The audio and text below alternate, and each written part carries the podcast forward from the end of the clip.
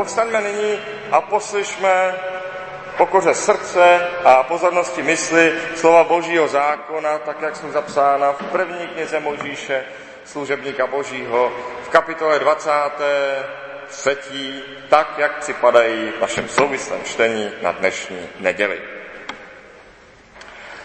Sára byla živá 127 let. To jsou léta sázina života. Zemřela v Kyriat Arbě, což je Hebron v kenánské zemi. Abraham přišel, aby nad Sárou naříkal a oplakával ji. Pak od zemřelé vstal a promluvil k Hetejcům. Jsem tu u vás host a přistěhovalec. Dejte mi u vás do vlastností hrob, kam bych zemřelou pohřbil. Chetejci Abrahamovi odpověděli, slyš nás, pane, jsi mezi námi jako kníže boží. Pochovej svou zemřelou v nejlepším z našich hrobů. Nikdo z nás ti neodepře svůj hrob, abys mohl zemřelou pohřbít. Abraham na to chetejcům lidu té země uklonil a promluvil k ním dále. Souhlasíte-li, abych zde svou zemřelou pohřbil, slyšte vy mne. Přimluvte se za mne u Efrona, syna Socharova, ať mi přenechá svou makpelskou jeskyni, která je na konci jeho pole. Ať mi před vámi přenechá za plnou cenu stříbra, abych měl vlastní hrob. Efron zasedal uprostřed Chetejců.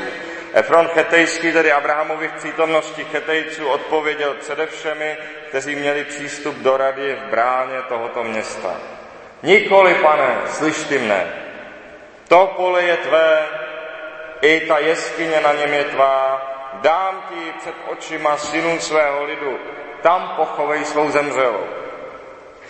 I uklonil se Abraham před lidem té země a v přítomnosti lidu té země pravil Efronovi.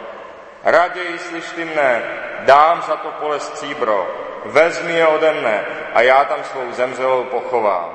Efrom Abrahamovi odpověděl, pane, slyš ty mne, pozemek má cenu 400 šekelů stříbra.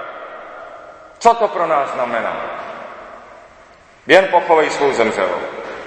Abraham souhlasil a odvážil Efronovi stříbro, jak on sám přítomnosti chetejců navrhl, 400 šekelů stříbra, běžných mezi obchodníky.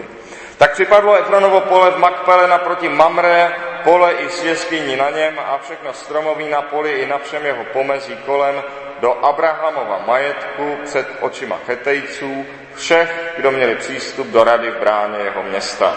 Abraham potom svou ženu Sáru pohřbil v té jeskyni na poli v Makpele naproti Mamre, jež je u Hebronu v kenánské zemi. Tak připadlo pole Chetejců i s jeskyní na něm Abrahamovi, aby měl vlastní hrob. Amen. Tolik je slov zákona Božího. Posaďme se.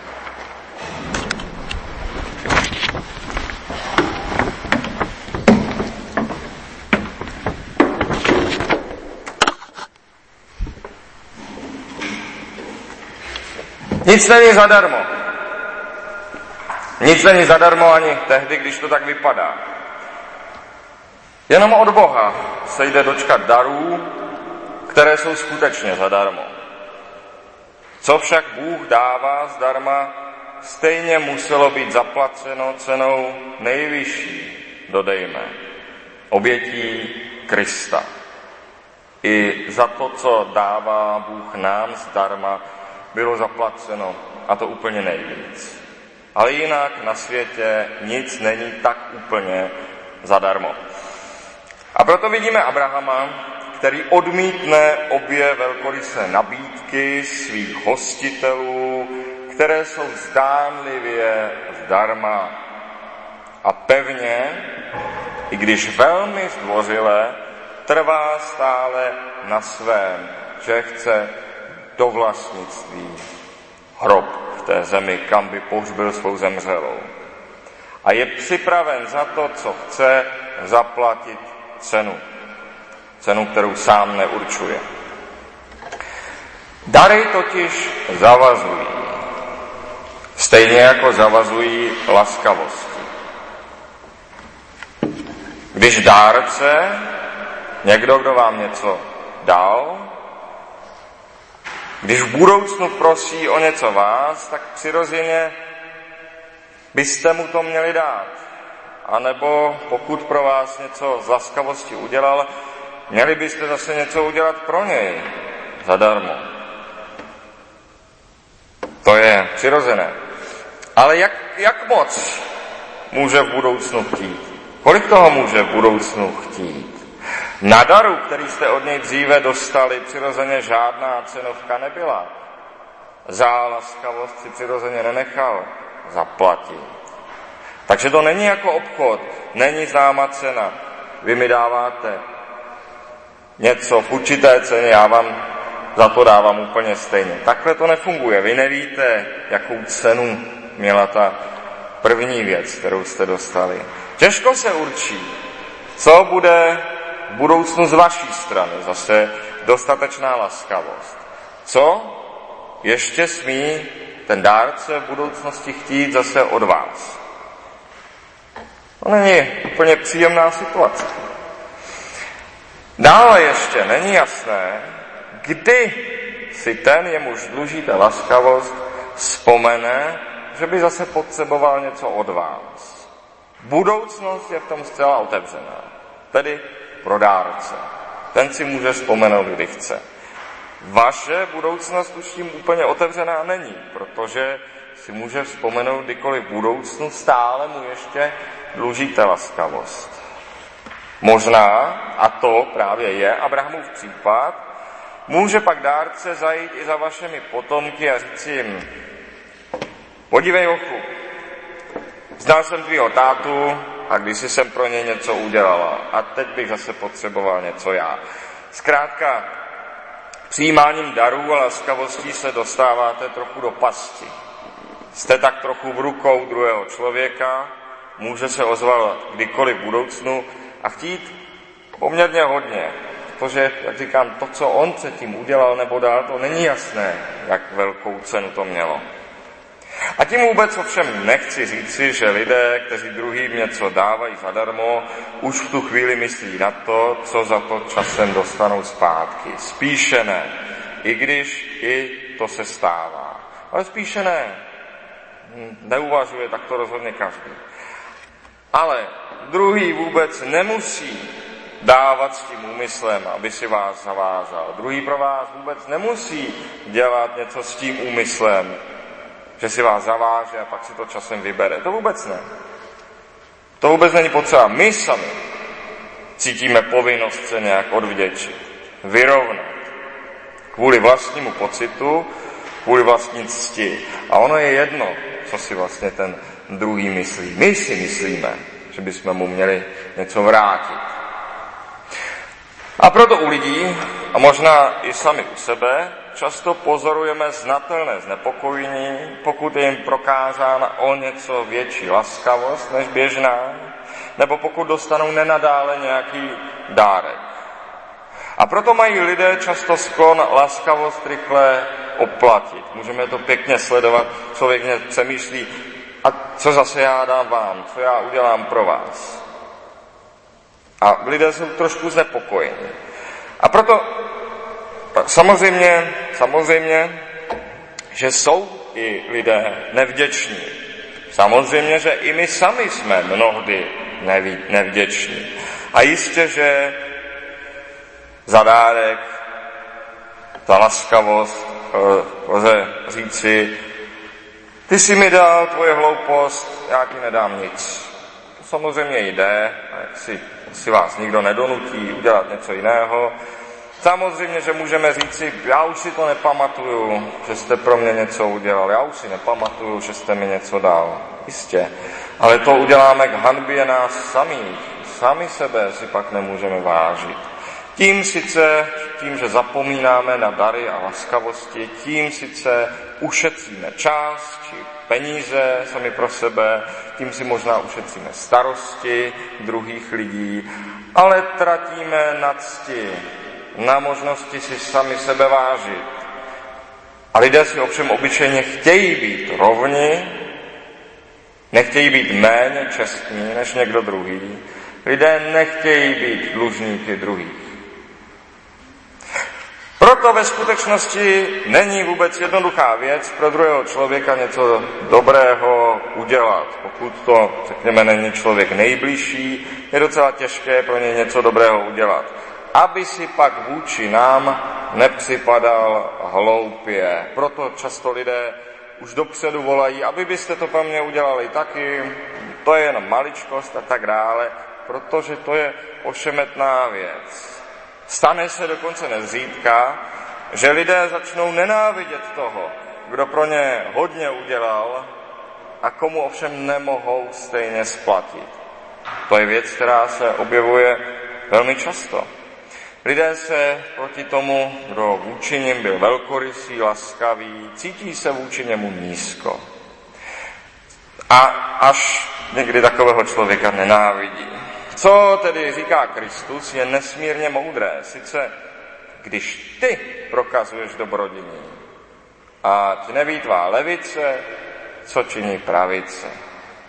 Když pro někoho uděláme něco a on o tom ani neví, vyhneme se tomu, že by byl v rozpací. To je dokonalé řešení. To je zcela logické, geniální řešení toho, jak prokazovat druhým lidem dobrodění, aby o tom vůbec nevěděli. To nemá chybu. Jenže, jenže upřímně, takto člověk jedná v nejlepších chvílích svého života, kdežto obvykle přeci jenom stojí o nějakou pochvalu, přece jenom stojí o vděčnost, i když si to třeba nepřizná, Přece jenom koná člověk něco dobrého, stojí o to, aby to někdo viděl, aby o tom někdo věděl. Kdo vydrží nezmínit se o tom, co dobrého udělal? Takový člověk má blízko k dokonalosti. Je samozřejmě snažší takto jednat, pokud skutečně věříme té druhé části Kristova ponaučení kde Kristus říká, a tvůj otec, který vidí, co je skryto, ti odplatí. Dělat dobré věci skrytě je opravdu daleko snažší, když věříme, že je vidí Bůh a hlavně, a hlavně, že je odplatí. Že se má konat dobré jenom proto, že je to dobré, to učili saduceové, a mnozí jejich moderní následovníci, ale tohle Kristovo učení není. Že by se mělo dobré konat jenom proto, že je dobré, není učení Ježíše Krista. Kristus říká, že Bůh odplatí to, co je dobré, že vidí dobré skutky a odplatí. A v praxi vídáme, že lidé, kteří údajně konají dobro jenom pro dobro samo, proto obvykle potřebují docela velké publikum. Mimochodem, platí i druhá polovina Kristova ponaučení. Sice, když se modlíte, si nekonejte to veřejně. Není obvykle příliš moudré lidem prozrazovat, že se za ně modlíme. Z podobných důvodů jako dary a laskavosti je to uvádí do rozpaků. Pokud věříme, že Bůh plní naše prozby, stačí prostě čekat, až se naše prozby na našich blížních naplní. Proto se přece modlíme, že věříme, že se to může stát, že se to stane. Za to se modlíme, o čem pevně věříme, že se stane, že se může stát. A to, že Bůh splní naše prozby, prospěje našim blízním rozhodně více než vědomí, že jsme pro ně zrovna my něco udělali. Abychom byli přesní, Abraham nejdříve skutečně požádal o dar. Abraham žádal o dar, tím začal svoji řeč u chetejců. Požádal o hrob zdarma. Řekl, dejte mi u vás do vlastnosti, do vlastnictví hrob. Dejte mi u vás do vlastnictví hrob. Neřekl prodejte, ale dejte. Při všem, co jsme řekli o ošidnosti darů, Abrahamovo jednání lze doporučit.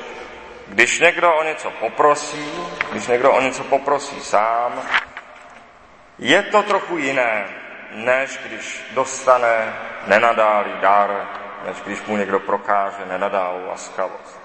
Z toho se člověk cítí zavázán do budoucna, necítí se zcela svobodně potom, když to ten, kdo sám o něco prosí, kdo o něco prosí sám, je vydán do rukou dárce už předtím, než něco dostal. Každé prosím totiž znamená, že ten, koho žádáme, má plnou svobodu říci ano a má plnou svobodu říci ne. Nevíme dopředu a neurčujeme, zda nám druhý člověk vyhoví. To je podstata prozby. Nevíme vůbec dopředu a také není nějak určeno, zda nám druhý člověk vyhoví. Kdo prosí s tím, že musí dostat, ten prosí špatně, ten vlastně neprosí. Ale kdo dovede poprosit a nečeká automaticky ano, může být často velmi mile překvapen vyslyšením své prozby. Kdo prosí tak, že je jenom na druhém zda vyhoví, tomu tak úplně za následnou laskavost nevzniká dluh, tak trochu zaplatil dopředu. Čím zaplatil?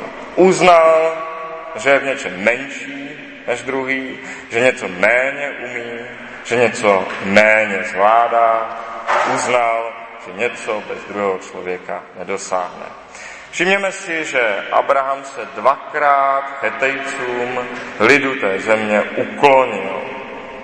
A to právě potom, co mu vlastně nevyhověli. Uklonil se jim dvakrát potom, co ho vlastně odmítli. Ale u Abrahama z toho není žádná zlá krev, žádnou ukřivděnost u něj nevidíme. Abraham ví, jak na tom je. Chetejci mají něco, co Abraham nemá, mohou nebo nemusí mu vyhovět. Abraham uznal, že v tom je menší než oni. Opět, kdo to dovede? Kdo se doopravdy dovede být jenom v něčem cítit menší než druhý? Často jenom nouze tomu člověka dotlačí. A Abraham byl v nouzi, když vlastně narychlo dojednává pohřeb. Často jenom nouze přesvědčí člověka o tom, že je menší než někdo druhý, že něco bez laskavosti jiného člověka získat nemůže. Kristus říká, kdo tě prosí, tomu dej. Ale přesto zůstává, že na prozbu jde říci ne. Tak je to vždycky. Jde na ní říci ano, jde na ní říci ne. A když člověk vyhoví a řekne ano, ať skutečně mnoho nečeká zpět. Když nás někdo poprosí o laskavost a my mu řekneme ano, udělám to, nečekejme příliš zpět. Protože už si máme svou odměnu, dostalo se nám uznání od druhého, že bez nás by něco nešlo a to je dobrý pocit, to je jedna z nejlepších věcí, cítit se potřebný na tomto světě. A člověk tedy může směle zapomenout, že pro druhého něco udělal. Opravdu se to nemusí psát do sešitku. Vždycky také na prozbu druhých mohl říci ne. Lidé ovšem často rádi dávají to, co sami dát chtějí.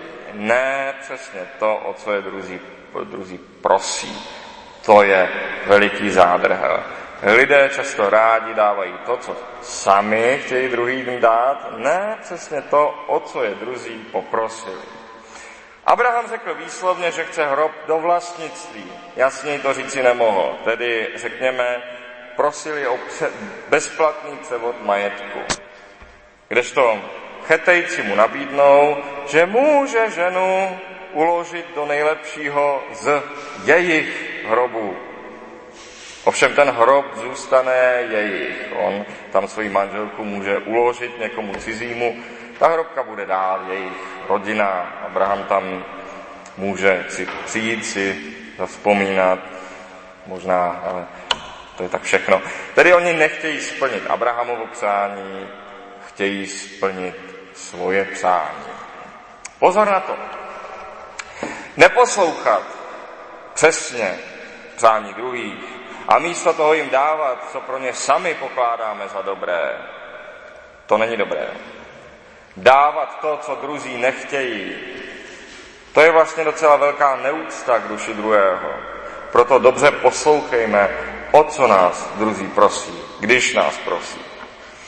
I proto, že lidé rádi dávají, co sami chtějí, ne to, o co je někdo prosí, je pro člověka důležité nezapomenout, co původně chtěl, když někam přijde.